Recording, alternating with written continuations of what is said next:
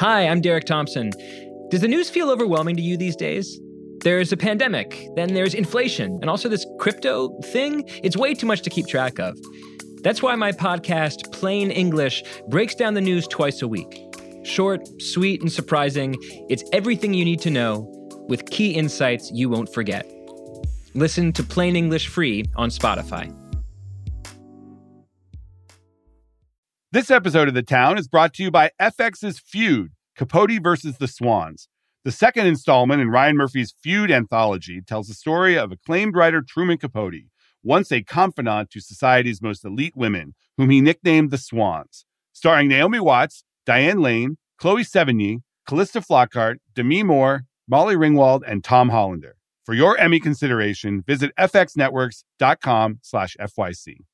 This episode is brought to you by Netflix, presenting The Crown as the beloved series bids farewell. Deserving of praise on every level, says New York Magazine. Throughout its groundbreaking six season run, The Crown has featured three different casts, earned 273 award nominations, and secured 70 award wins, including Outstanding Drama Series. Critics rave The Crown secures its place in the pantheon of television history. From creator and writer Peter Morgan, the final season stars Imelda Staunton, Dominic West, and SAG Award winner Elizabeth Debicki. The Crown for your Emmy consideration in all categories. It is Tuesday, January 17th. It's been a theme park roller coaster of a year for the Walt Disney Company. We've talked about this stuff on the show a bunch. Disney stock dropped 45% in 2022. The parks did great business, but streaming is a huge money suck and without a good return on the investment, at least not yet. Then in November, the Bob on Bob violence, the Bob apocalypse, the Bobicide, whatever you want to call it. Bob Chapek was out as CEO, Bob Iger was back in, and for the most part, employees and investors were happy about that news, eager to see what moves Iger would make. Not everyone, though. Nelson Peltz, the billionaire activist investor, was opposed to Iger returning and he and his firm, Trian Partners, have bought up about $900 million in Disney stock and have been asking for months for Peltz to be added to the Disney board of directors. He claims Disney is overspending, its balance sheet sucks, it overpaid when it bought most of Fox for $71 billion in 2018. It should be restoring its dividend, he says, which it ended during the pandemic and that Peltz on the board would bring fiscal discipline and better results for shareholders, just like it did when he fought to be added to P&G and some other company boards. He's got a long history of that. But Iger and the Disney board kindly extended their middle finger to Peltz. They don't want this agitator on the board, and they think they've got the right people in there. Just today, they issued a pretty scathing response to Peltz, noting that he has very limited media experience and, quote, does not understand Disney's business. They also noted that they've got a new board chair in Mark Parker, a guy from Nike. So they're actually doing a lot of the things already that Peltz wants. It's an old fashioned proxy fight at Disney ahead of a shareholder meeting that's supposed to take place in March. And this is something that Iger isn't really used to. Given his track record of success at Disney during his first tenure, he was given a ton of leeway and didn't have many blowups with investors, at least not publicly. Peltz is now waging a very public war to convince shareholders to return that middle finger to Iger he's got this website called Return the Magic with a whole PowerPoint presentation of what's wrong at Disney. I read the whole thing. It's not too impressive, a lot of complaining, not really any solutions. But still, this guy is not going away. And it's exactly what Iger doesn't want to be talking about as he figures out how to right this ship. But here we are. Should Disney be afraid of Nelson Peltz? We've got Lucas Shaw from Bloomberg back with us today to break down the proxy fight, what Peltz wants, whether he'll get it, and what it all means for the immediate and long term future of the world's biggest entertainment company. From The Ringer and Puck, I'm Matt Belloni, and this is The Town. All right, we are here with Lucas Shaw from Bloomberg. Welcome, Lucas. Great to be back. Uh, I, I, hear you have a a steaming hot take for me, so I'm very excited. Oh, well, for... we'll get into that. But yes, I, I have an opinion on this subject. I'm happy we're finally doing it. You were out of town for a week. Uh, we can now dive into the whole Nelson Peltz versus Bob Iger at Disney narrative, which has been pretty raging for the past week. We had a development this morning. Uh, Disney responded to Nelson Peltz, the activist shareholder who is demanding a spot on the Disney board and claims that Disney is uh, having all kinds of financial problems and its balance sheet looks terrible. Uh, Disney says not true. Disney says Nelson Peltz does not understand Disney's business and lacks the skills and experience to assist the board in delivering shareholder value in a rapidly shifting media ecosystem. They have a whole bunch of other responses to Peltz, basically saying that yes, they are fixing, they have a plan to get the stock back on track. They uh, put Iger in this position to do exactly this. The board is qualified. They have a quote, uh, highly qualified board, which has provided strong oversight focused on delivering superior, sustained shareholder value. This is not great for Disney right now. They've got the last thing they want to be talking about is an activist investor challenging their strategy. They want to be talking about how to get the company back on track after a pretty terrible year. Uh, what do you think Nelson Peltz actually wants here?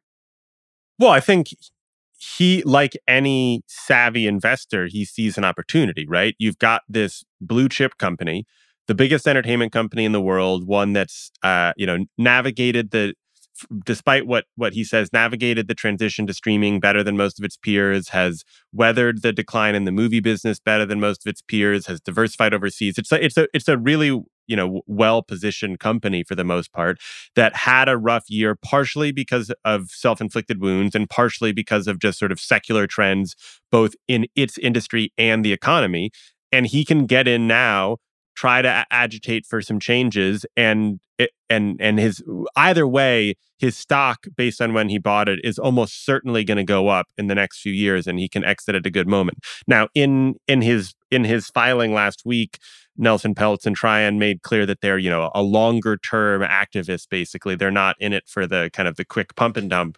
Um, but that is the the basis of this is he sees an investment opportunity and uh, you know he, he he gets to throw his weight around at a big company which he has a, a long track record of doing.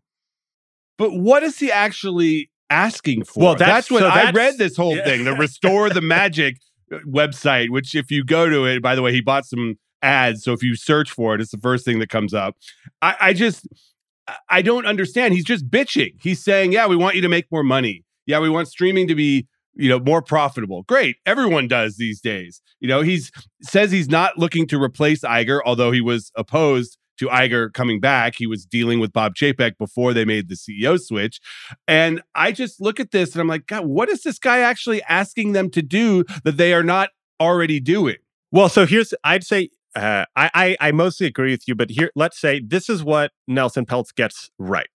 The stock is way down which creates an opportunity for for any kind of long-term oriented investor.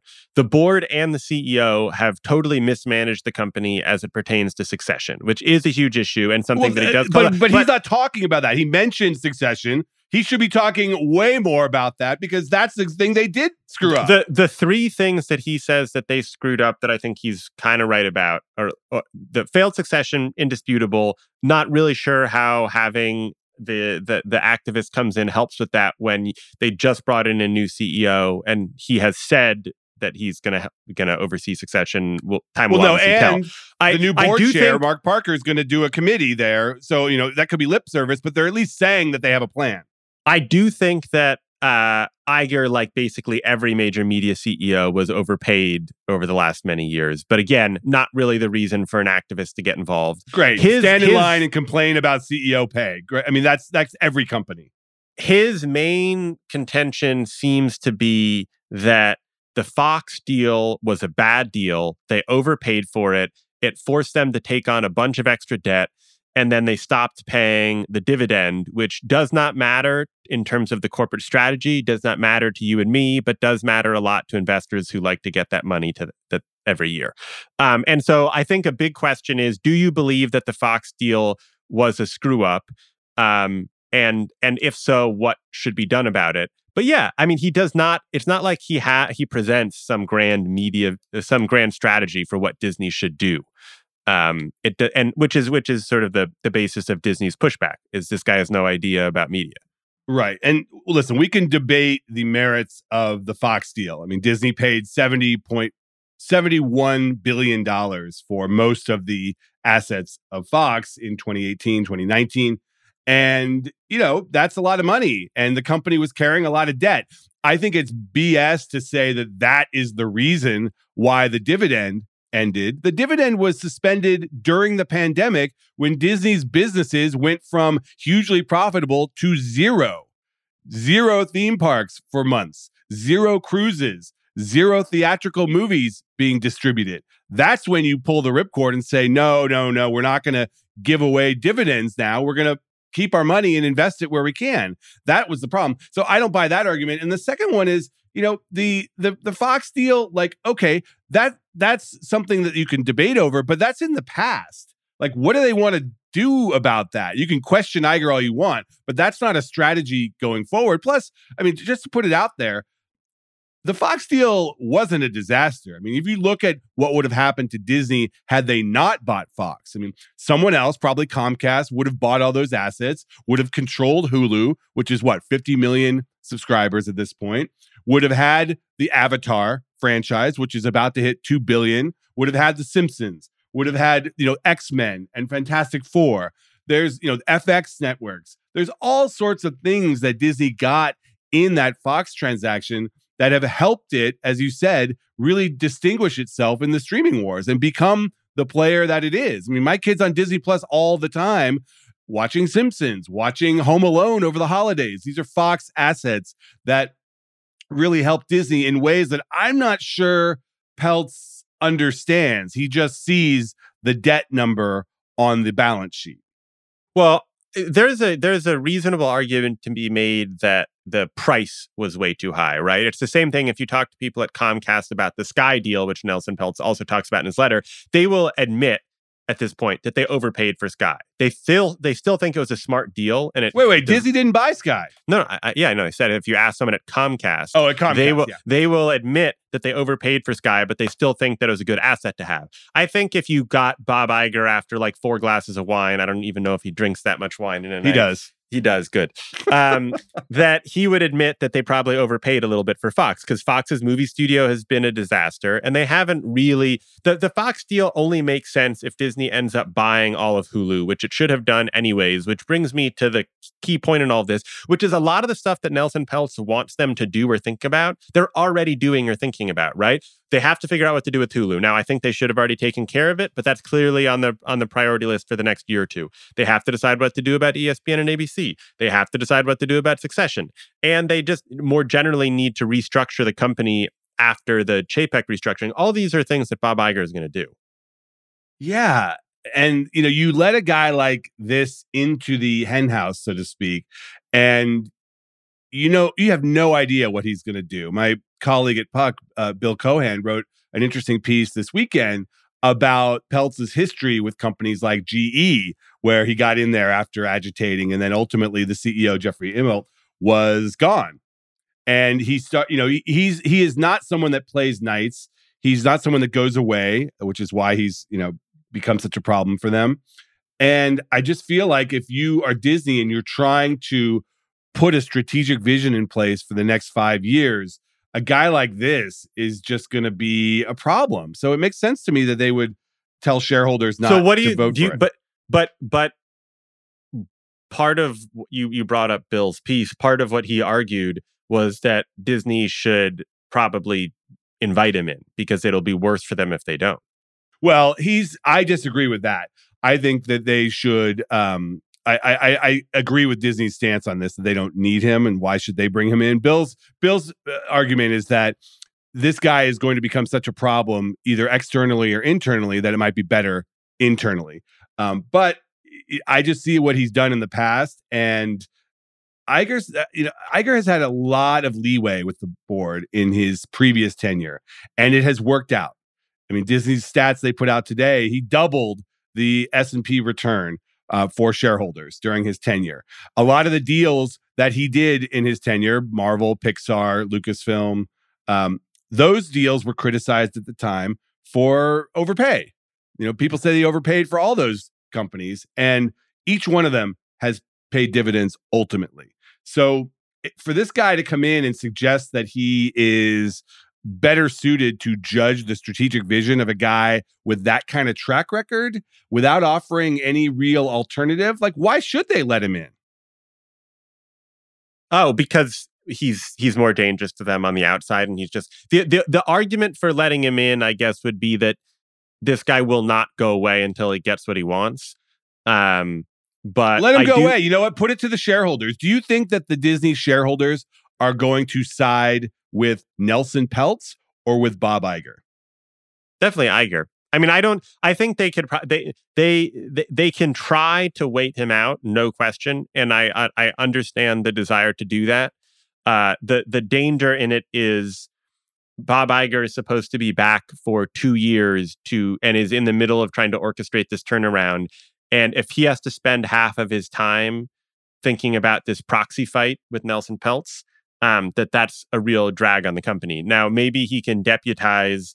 Uh, you know, if you if you look at a lot of the the communications, it seems like the general counsel Horacio Gutierrez has hand has done a lot of the direct outreach with Peltz. You can have your head of IR, Alexia Quadrani. You can have the CFO, Christine McCarthy. You have other people you can throw at this, but it does mean that you will have company resources tied up in it. I suppose you could argue you will either way because then you'll be working through it with him. But at least then he's part of the process. I'm not. I'm not saying they sh- they should invite him in there, but there is an argument that it will be. It's a distraction that they just don't need right now. Yeah, and I wrote about this a little bit this past weekend. Iger has a narrative around him, and he always has, and he's very conscious of his public perception. And the narrative that he would like us all to be talking about is the big turnaround that he's going to start executing in 2023. And this throws a big wrench into that narrative and essentially is forcing him to play defense when he is used to playing offense. So you're right. That is the biggest problem here. But this leads to my hot take that you referenced at the beginning. I, I think this whole Peltz fight and situation may have been a big impetus for why they replaced Chapek with Iger in the first place. Think about it. If Chapek was going back and forth with Nelson Peltz all summer and trying to figure out how to deal with this guy, they bought up, you know, $900 million of shares, and you're the board, you're thinking, God, it's much easier for shareholders to vote with Bob Iger over Nelson Peltz than to vote with an embattled Bob Chapek over Nelson Peltz. They may have seen this as the tip of the iceberg, and then all of a sudden the board loses control with this guy. That may be the tipping point and what got Chapek fired. I think I had a similar thought uh, reading over the the Disney blow by blow this morning, because you you look at it and the fact that these these this conversation started several months ago. It started in in in June or July. Chapek Um, went to Palm Beach and met with him, apparently, which is a big gesture. Um, and and and he had started to reach out to them when Dan Loeb, another uh, uh, you know another hedge fundy investor, was also making some noise around Disney. Now they placated Dan Loeb basically by appointing Carolyn Everson, a former Facebook and Instacart executive, to the board, and some other stuff. That clearly was not enough for for Nelson Peltz, and I, I think it it it had to be one of the motivations. There's no question that you have a stronger hand against an activist with Bob Iger than Bob Chapek. Um, I I do still think that the the the crappy earnings report and his handling of that was probably a bigger factor. But there's there's no question that uh, that that having Trian hanging around was was a risk. Yeah, I mean the other thing here is that it also puts more pressure on Iger to raise that stock in 2023.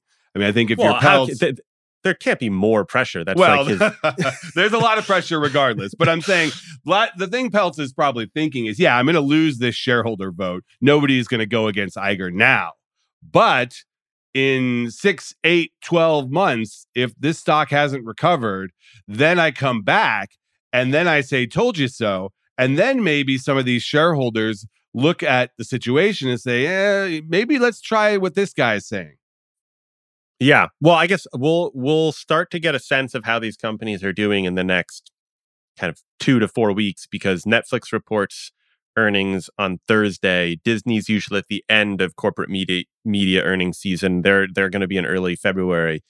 Um but that will give at least an update on how they did at the end of the year and then there'll also be some kind of guidance or forecast for for this year and this current quarter.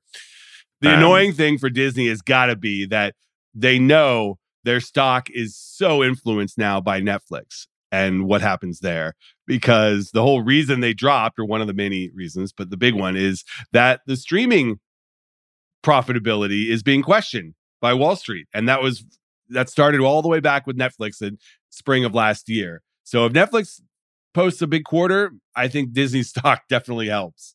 Yeah, until but it depends obviously on I you know on on how they do. They um you know their their most recent downturn was because they put they had a horrible forecast for for 2023. Uh and I don't know, I mean they didn't have Disney Plus didn't have like big big shows at the end of last year that I remember. Uh all right. So I did you by the way, did you see in the the proxy filing from Disney this morning or the filing from Disney this morning uh about Geoff Morrell's payday? oh I did not. He is the former communications executive slash government guy who got them into the, helped get them into the Florida debacle with Ron DeSantis and a bunch of other things. What He got- what did he, he get got- to go away? He got he well he got paid millions millions of dollars for just a few months of work. nice. I think Great- it was like 8 million dollars something like that.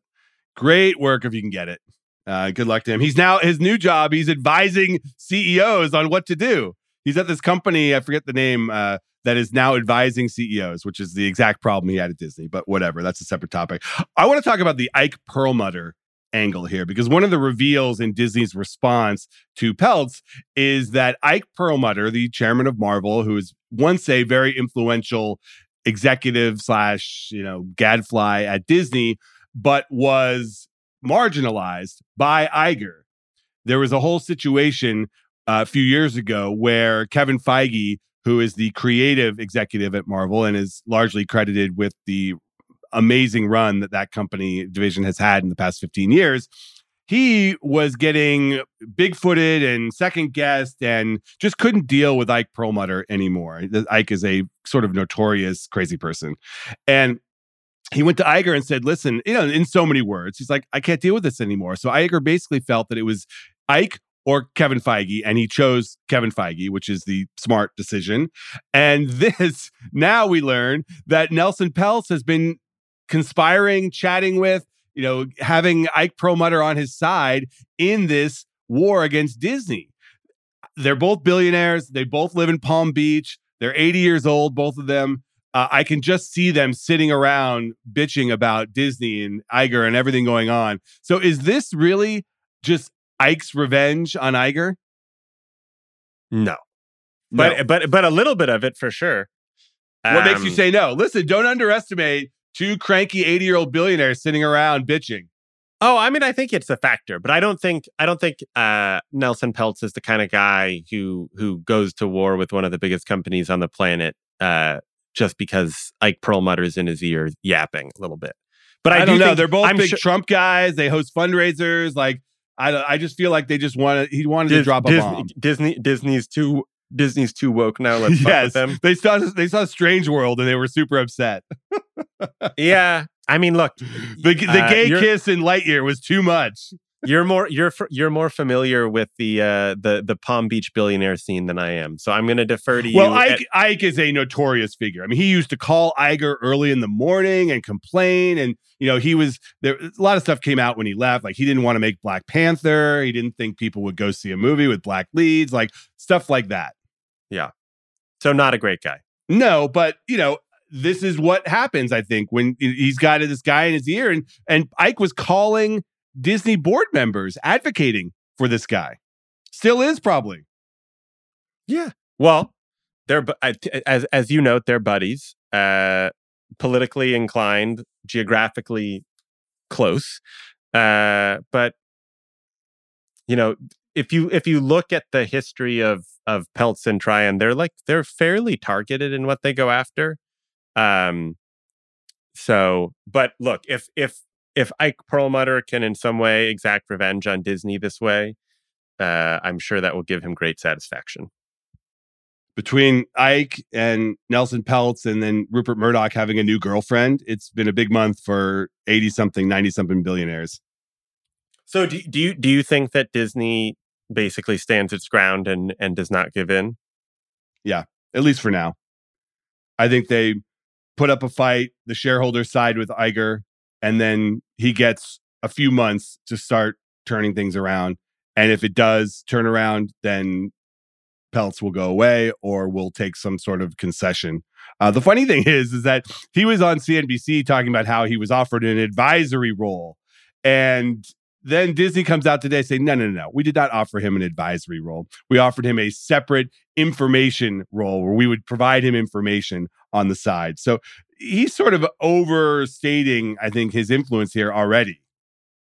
Well, he's got. I mean, look, he's he's got to he's got to play up his hand. I mean, he's he's trying to for he's trying to force Disney to do something that they don't want to do. Mm-hmm. Um, yeah, they may have some sort of concession for him that I I don't. He's I just don't trying to restore the magic. we all do. We all want to restore the magic. That's 2023's big goal. Uh, the you know they're already at the parks. They're already saying that they're going to do stuff to lower prices and make it more flexible for families.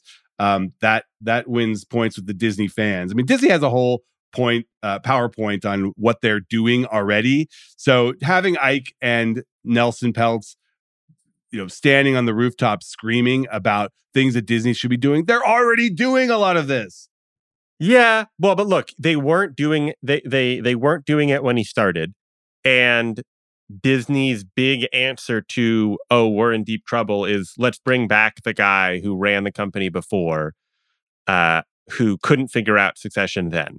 So I, I I understand he has he has reason to be skeptical. You look at the board which is what he's trying to get a seat on. And the board's performance over the past few years has not been good. Yeah.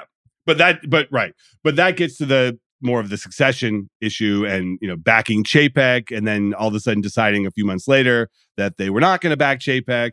Uh, they've replaced that board chair, Susan Arnold, who was termed out. So maybe that's the answer. Not sure there. So how how does how do you think this plays out? How does this end? Um, well, I, Disney tries. I think you're right that in the short term, Disney basically blocks Peltz and tries to turn it around, make have there be what they'd call sort of organic growth and change at the company, where revenue and profits look better this year than they did last year. The company overperforms. Bob Iger restructures. He convinces people that he has a plan. They sort out something. I think this this uh, this puts even more pressure on him to sort out succession. Um, but uh, you know, the, the my my guess is my my my bet would be to to that the company is manages to to hold it out, but um so you think that they will not ultimately add him? I think in the short term they will do everything they can to avoid it, but that's you know it'll depend on the performance of the company and and how much of a fight this guy has on, it, on in him, which is probably a lot. I think it will all, it will also exacerbate some of the cost cutting that is planned. They really want to show that they are trimming some of this excess fat, in Peltz's opinion. So we're going to see layoffs. We're going to see cost cutting at Disney this year. All right, Lucas, thanks for coming on. Uh, we will check back in on this topic later. Thanks, Matt. This episode is brought to you by Netflix, presenting The Crown as the beloved series bids farewell. Deserving of praise on every level, says New York Magazine. Throughout its groundbreaking six season run, The Crown has featured three different casts, earned 273 award nominations, and secured 70 award wins, including Outstanding Drama Series. Critics rave, The Crown secures its place in the pantheon of television history. From creator and writer Peter Morgan, the final season stars Imelda Staunton, Dominic West, and SAG Award winner Elizabeth Debicki. The Crown for your Emmy consideration in all categories. This episode is brought to you by Cars.com. When you add your car to your garage on Cars.com, you'll unlock access to real time insights into how much your car is worth. Plus, view its historical and projected value to decide when to sell. So when the time is right, you can secure an instant offer from a local dealership or sell it yourself on cars.com. Start tracking your car's value with your garage on cars.com. All right, we are back with the call sheet. Today we've got producer Devon. Craig is out. Welcome, Devon. Hello, it's great to be here. I think Craig is having some more work done. I think he's getting the other side of his neck done. It was a little awkward. Only one side was done. It was very off putting he's he's going to look great. He will. better than ever. All right. Have you been catching up on the Oscar movies? A little bit here and there when I can. Um, I've watched a few of them. Got a favorite? Uh, well, we just watched the Banshees of Inisherin. Oh yeah, what'd you think? I thought it was really great. It was um, funny and kind of glib and depressing and um, and very well acted. I wanted to cry and laugh, and I did neither of those things while watching. Yeah, it. Um, I like that one a lot too. My my horse is Babylon which uh, only I liked. I think everyone else hated. So I I went, I thought it was going to get a Best Picture nom. I'm not quite sure it'll get in. I, I think the buzz is kind of faded on that one. I uh, watched Babylon the other day. It felt like La La Land, but with more titties and cooking. yeah, it uh, the raunch factor is high. I I have a whole theory of this. I think Babylon is kind of brilliant, although the ending sucks and it's way too long. But that's a separate topic. Today, my prediction is I've got a couple of dark horse Oscar noms that I think are going to happen. The voting for the Oscars ends today. So we will know next week what the Oscar nominations are. And I am not in the business of making Oscar predictions across the board. There are people that do that much better than I do. You can Google them and find them. Sean Fennessy on the big picture is very good at this. Uh, I do have a couple of predictions that I have picked up just in talking to Academy voters and being out and around. One of them is I believe this Indian movie RRR is going to get a Best Picture nomination. Wow. I I haven't even um heard that one on the radar yet. It is on Netflix and it is was not on anyone's radar at all until kind of the season started, but the Oscars have this new tradition with the larger number of international voters that they have admitted over the past five to seven years of international movies getting into the best picture race. It was never a thing because there is a separate category for best foreign language film. But, you know, starting with obviously Parasite, which won Best Picture a few years ago. And then last year, this movie, Drive My Car, got in a Japanese movie, which was a kind of three hour tough watch, but got a Best Picture nomination. And I think this year, uh, there's a couple of contenders for that. A lot of people like All Quiet on the Western Front, which is a German war movie that um, got a lot of attention. But I actually think that RRR, which is this you know big indie, big Bollywood style, uh, uh, you know crowd pleasing movie, it's getting traction, and voters I talk to love it. I've also heard like in the same vein the um, decision to leave is like a is a big one. You heard about that one? Yeah, yeah, yeah. I don't know if that one will get in because I don't think there's a real campaign behind it. Uh, I could be wrong, but you know the, the, RRR, the filmmaker is S.S. Rajamouli, who's like a very big star in India. He's like the Spielberg of India. Um, but and I think there's enough.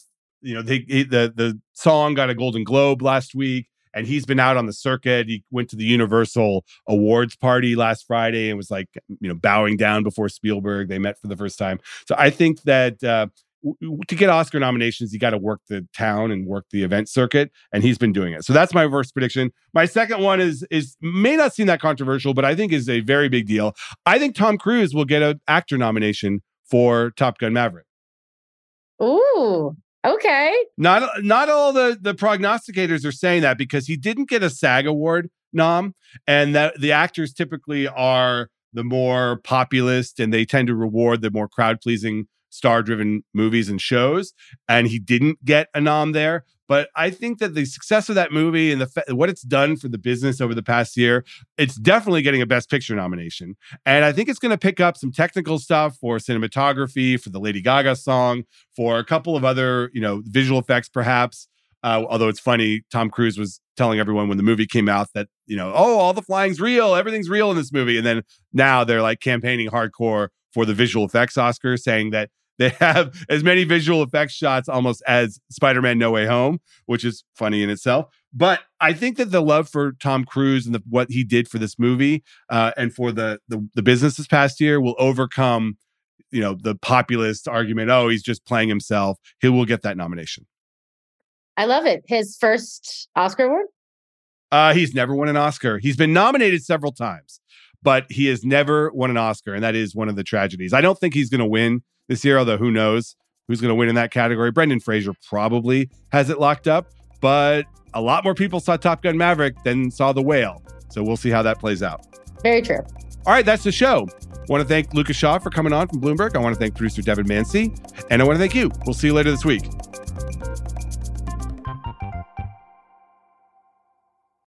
This episode is brought to you by State Farm.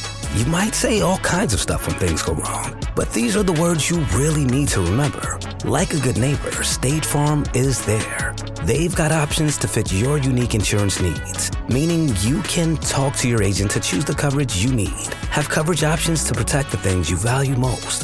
File a claim right on the State Farm mobile app and even reach a real person when you need to talk to someone. Like a good neighbor, State Farm is there.